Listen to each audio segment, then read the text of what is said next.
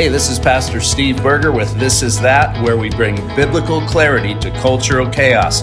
We want to thank you for listening today, and remember, make sure you subscribe to our YouTube channel or to this podcast so you don't miss another episode. God bless you. We pray that this is a blessing for you today.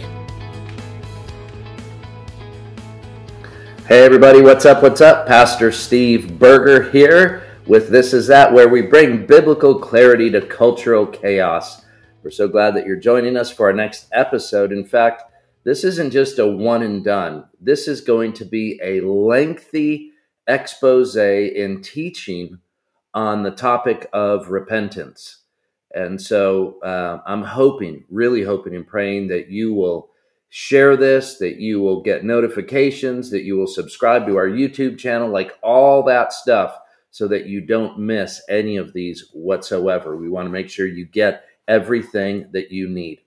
All right. Now, when I was a kid, and I'm sure a bunch of you can remember this as well, but remember what it was like when you saw the the dude with the big old huge afro, uh, the rainbow afro man, and he held up a big sign that said "Repent," or maybe you saw people on the street corner at football games you know, holding up signs that said repent. And it seemed like they were just fruitcakes and, you know, they were extremists and weirdos and wackos and all that stuff. Um, you know what I've come to believe over the years? They actually were onto something, regardless of their eccentricities or whatever they may have had. They were actually onto biblical truth. Now I'm going to make a outlandish statement and then back it up with not just a great historical quote from one of the greatest Christian minds of the 20th century, uh, but also a whole bunch of scripture. All right, so here's my outlandish comment. Are you ready? Here it is God has given humanity one option to be healed spiritually. And that one option is personal, it's for the individual, it's corporate, for the larger church, and it's even national or global for the entire world. God has given one, not ten, one prescription for mankind to come into a right relationship with God. And that one prescription is repentance. That's right. Go ahead, turn to your neighbor and say, repentance. That's all it is. God's given us one thing. And because God's given us one thing, we should be, be, be proclaiming that one thing more than anything else. And yet we don't. And the reason we're not talking much about repentance is because the thing that we need to repent from, which is sin, isn't a hot topic anymore. Sins have become mistakes. And sins are now, well, we all do it. And so it's not that big a deal and nobody's perfect and we really forget the high cost of committing sin. And because of it, we don't talk about repenting or turning from sin and turning to God. And so, therefore, individually, um, corporately, and nationally, globally, even, we've got people going around who are weighed down with the weight of sin. They are oppressed and afflicted they are dried up, spiritually speaking, because they've never really understood what to do with their sin so that they can be forgiven and so that God could refresh them, as we'll see in His Word. He promises to do that. So we're going to be talking for weeks. This will kind of be my opening line every time just to get people to know this and to understand this. You would think that people in the church would know this, but a bunch of people in the church don't even know this. Why? Because their pastors don't talk about it. Because if their pastors are going to talk about it, they're going to have to address the issue of sin. And if they address the issues of sin, they're afraid that people won't sit in their churches and they'll quit giving. And so pastors avoid the topic. Therefore, the people in the in the congregation suffer and it just goes on and on and on and we find ourselves and we find the church and we find our nation in desperate need of knowing what to do to get a hold of the cultural chaos that is destroying us individually, corporately, and yes, even nationally and globally. So there's a lot to this repentance thing. And I hope again that you'll get a grip on this and be able to uh, incorporate it into your own life and then also share it and help other people get a grip on it. And who knows, maybe one person at a time, we can see people, the church, and the nation return to God. And then we could see our land be healed. All right, so I'm going to read you this quote, this crazy quote from the late great Alexander Solzhenitsyn. He's a great uh, author, wrote one of the uh, 100 greatest novels of all time, The Archipelago Gulag. He was a Russian dissident. He found himself in the, in the Russian gulags, the Russian prisons, and was just a, a phenomenal Christian mind. Now, listen to what Alexander Solzhenitsyn said in 1983. This was as he received the Templeton Award in, uh, in London, in the UK. It was a speech that he gave called Men Have Forgotten God. And I would encourage you to read that. You can find it easily. Just Google it. Uh, Men Have Forgotten God, Alexander Solzhenitsyn. Read the whole thing. It is exactly what is happening in our day, even though he said this 40 years ago. It's that much more appropriate even today. But listen to what Solzhenitsyn said here. He said, All attempts to find a way out of the plight of today's world are fruitless unless we redirect our consciousness in repentance to the Creator of all. Without this repentance, no exit will be illumined, and we shall seek deliverance in vain. The other resources we have set aside for ourselves, besides repentance, are too impoverished for the task. You see what Solzhenitsyn says here? There is no other way out of the mess we're in apart from repentance. Why? Because he knew and understand it was the only thing, the one thing that God has prescribed for man to get right with God and to experience spiritual healing. He said there won't be any other way out that will be illumined to us. Any other way of deliverance that we're going to seek, we're going to seek it in vain. All the other resources, think about what he's saying here. All the other resources are too impoverished for the task meaning they won't get the job done. Everything else we try besides repentance is too impoverished. It won't get the job done. Now, let me go on and, and see what else he says here. He said we must first recognize the horror perpetrated not by some outside force, not by class or national enemies. Listen to this, but within each of us individually and within every society. Now, he said this is especially true of a free and highly developed society, for here in particular, we have surely brought everything upon ourselves of our own free will. We ourselves, in our daily unthinking selfishness, are pulling tight the noose. What is he saying in all that? He's saying this the condition that we find ourselves in today in our free society, in our free America, it's our own fault.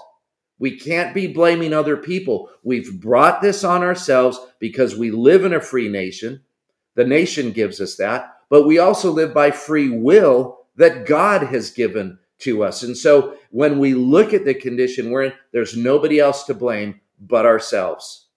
And we try too many other things to get well when God is saying, I've only given you one thing. Here's what that means, friends it means that this message of repentance has to be priority. And we can't just learn that from Solzhenitsyn's comments. We have to see it in the scripture.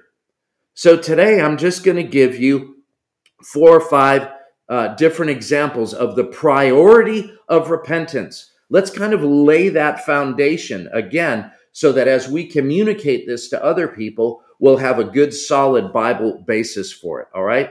So, first of all, let's start with John the Baptist. In Mark's Gospel, chapter 1, um, verses 1 and following, it says this The beginning of the gospel of Jesus Christ, the Son of God.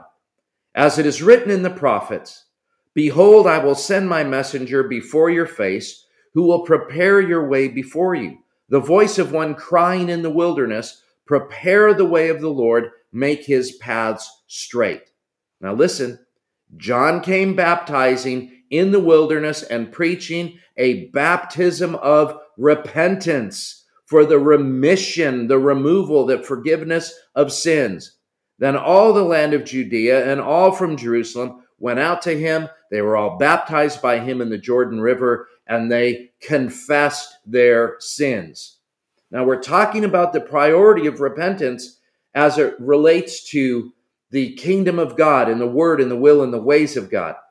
John, as that transitional figure between the old covenant and the new covenant, John comes on the scene and he's got one message it is to repent. He's bringing the old covenant into the new. And in order for that transition to happen, the message of repentance is the only message that John has. And so as he preaches repentance for the remission, the removal and forgiveness of sins, people are flocking to him to hear what he has to say. This message of repentance is priority. Now, our second example is found in Jesus himself. This is Mark chapter 1, verses 14 and 15, just 10 verses later from what we just read. It says, Now after John was put in prison, Jesus came to Galilee, preaching the gospel of the kingdom of God and saying, The time is fulfilled, the kingdom of God is at hand. Repent and believe in the gospel. Now, friends, listen to me. John the Baptist ministered for a year and a half until he was thrown in prison. Then, when Jesus comes on the scene, Jesus picks up John's message. Now that John was thrown in prison and couldn't talk to the multitudes, Jesus picks up the message. We could jokingly say he stole John's message of repentance. And then Jesus begins to preach the message of repentance because now the kingdom of God is at hand and people need to repent. Jesus brought the same message. Now, this wasn't again kind of a one and done with Jesus. This message of repentance, if we go all the way to the end, uh, if you will, of Jesus' message and ministry, we come to the book of Revelation. In Revelation chapter 2, verses, uh, uh, chapters 2 and 3, excuse me, Jesus is talking to the seven churches in Asia Minor. And what is Jesus' message to five of the seven churches? That they need to repent. Five of the seven churches, Jesus, remember, he's talking to the church, he's talking to the people of God, and tells them that they need to repent. So we could say it like this At the very beginning of Jesus' message, he was preaching repentance. And at the end of Jesus' communication in written form to the church, his message was the church needed to repent five of the seven times. Jesus starts and ends his ministry with the message of repentance. That's priority right there, folks. We move now to the disciples.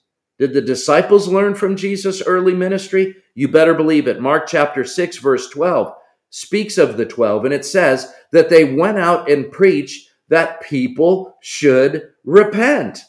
They got it. They were around when John was preaching repentance. They were there when Jesus was preaching repentance. And so they went, aha, if we're going to be faithful followers and messengers of Jesus, we better preach repentance as well.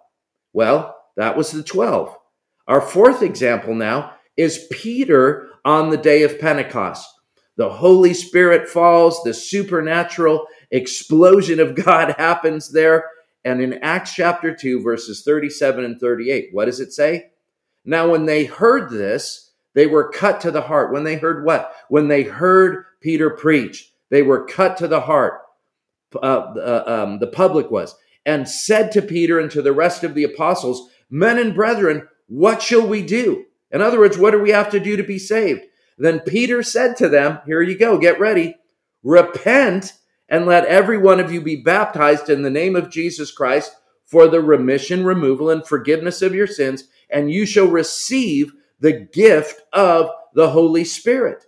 Again, in Peter's first sermon there on the day of Pentecost, over and over and over again, he's preaching repentance. In fact, the last epistle that Peter writes in 2 Peter chapter 3 verse 9.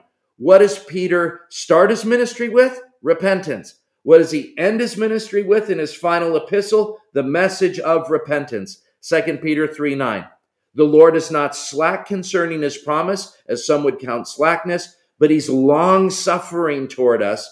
He's not willing that any should perish, but that all should come to repentance.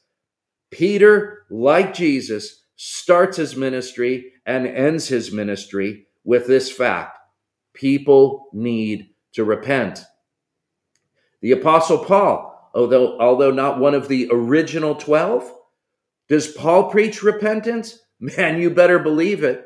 And no greater example of Paul preaching repentance than when he was on Mars Hill, preaching the gospel of Jesus, talking to Gentiles, going back and forth with them and letting them know what God required of them if they were going to be in a right relationship with God. Listen to what Paul says in Acts chapter 17, verse 30.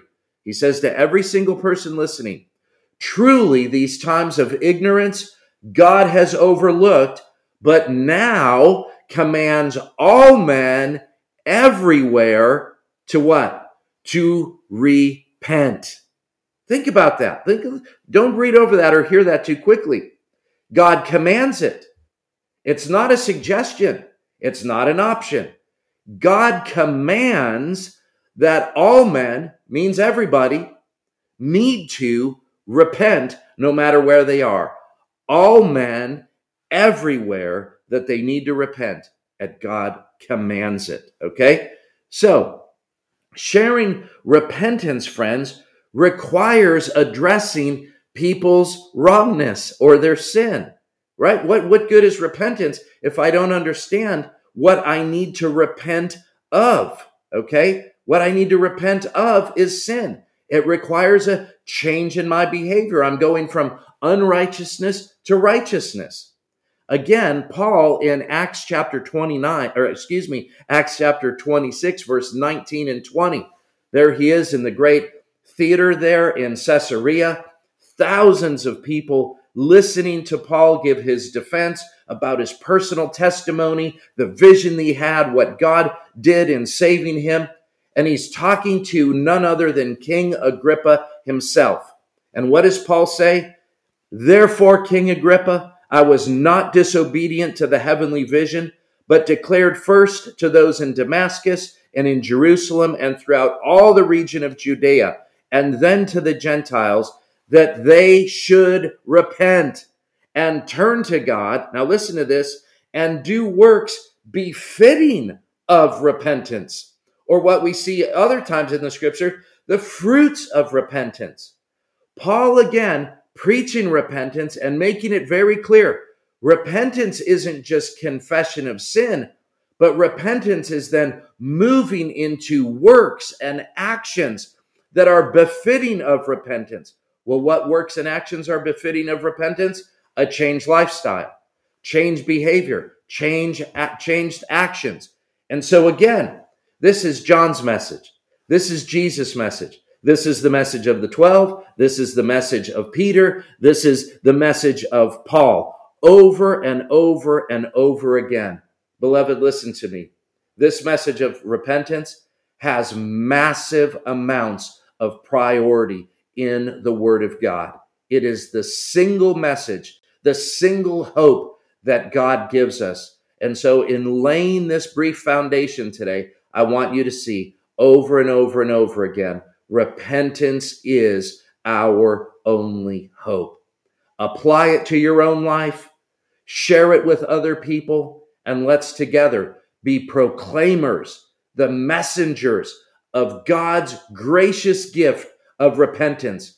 God allows us to change. He wants us to change. He invites us to. He gives us the opportunity to. Let's make sure that we make the most of it. And let's open up this gift, this great gift of repentance. All right?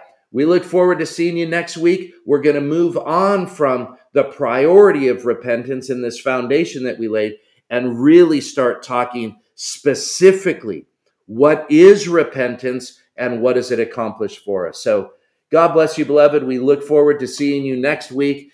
We're going to have a great time together as we unpack this much needed truth about repentance. God bless you. We love you. We can't wait to see you again. Remember, share it, share it, share it. Let's get the word out. God bless you guys.